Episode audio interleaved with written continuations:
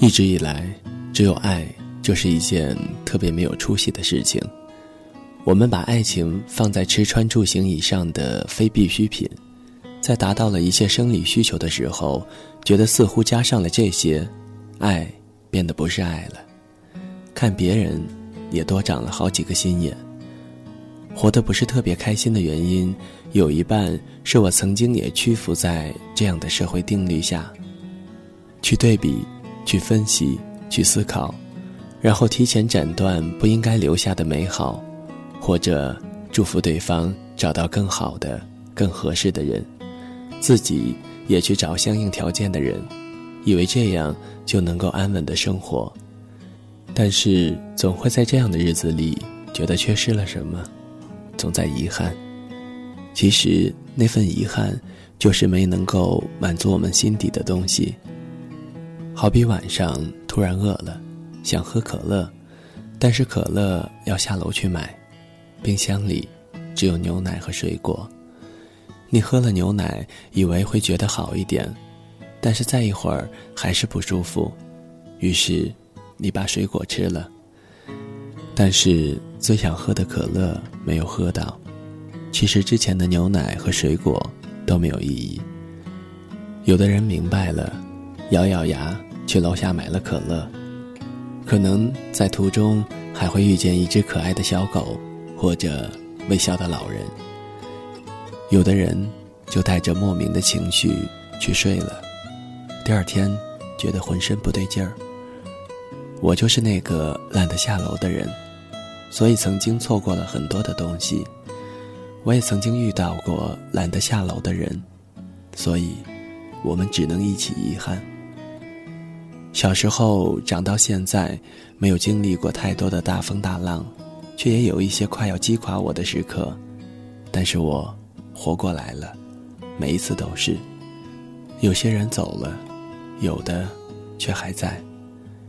很多人都信奉着这样一句话：我抱着你的时候无法去搬砖，搬砖的时候无法抱着你，或者以我不想你跟着我吃苦。我不想你过这样的生活为理由，推开身边的姑娘，但是扪心自问，是真的这么想吗？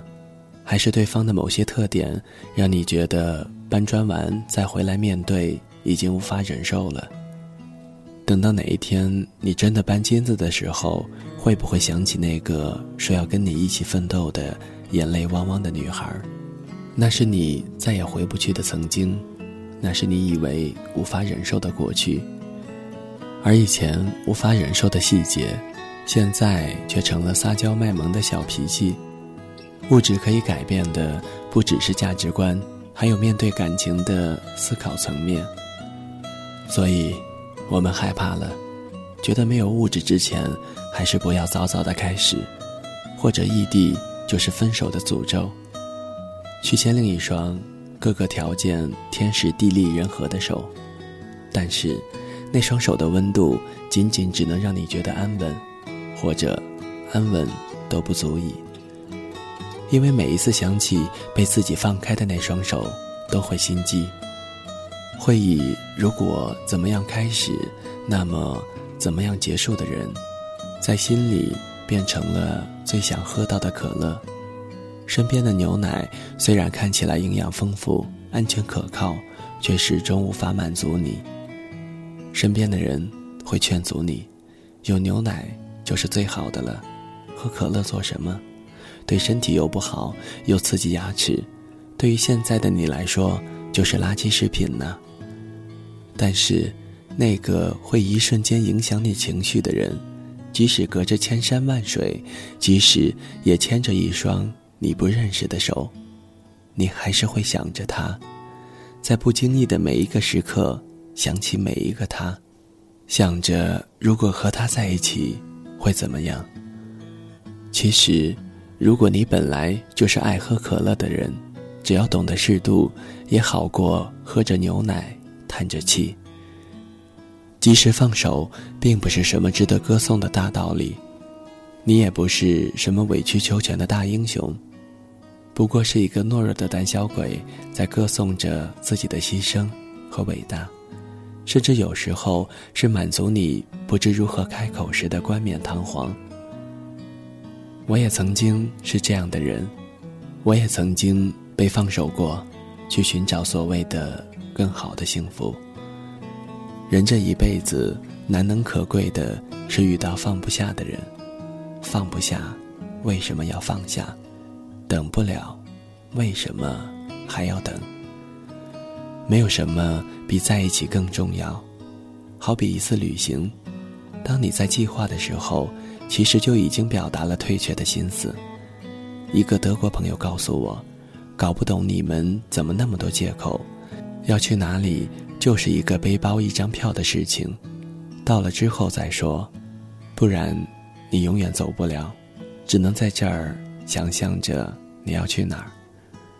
我不想再去思考什么周全。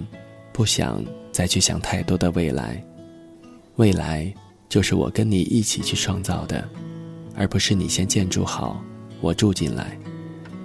只有能在一起互相往前的人，才能够在每一天懂得如何去照顾对方，才能懂得我有你已经是多么难得的机会，更好的机会是值得和你一起去拥有的。我做了太久的胆小鬼。现在，我不想继续了。我也希望你能做的最大的决定是，我想往后最大的主见，就是决定去哪里，都必须有你跟着我。这个城市那么大，我不想再错过了，否则很可能是永别。不是每个人都那么幸运的牵着谁，也不是正好这个谁也在想着你，在你不知道的时刻。或者，你知道的时刻。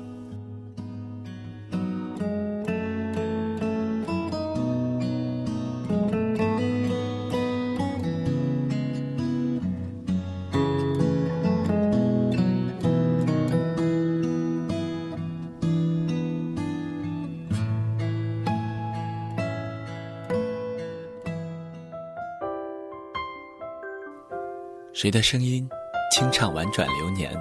谁的双手挽起千年不变的誓言？用音乐品味生活，用音符记录感动。我的声音会一直陪伴在你的左右。多云的阴天，翻出了。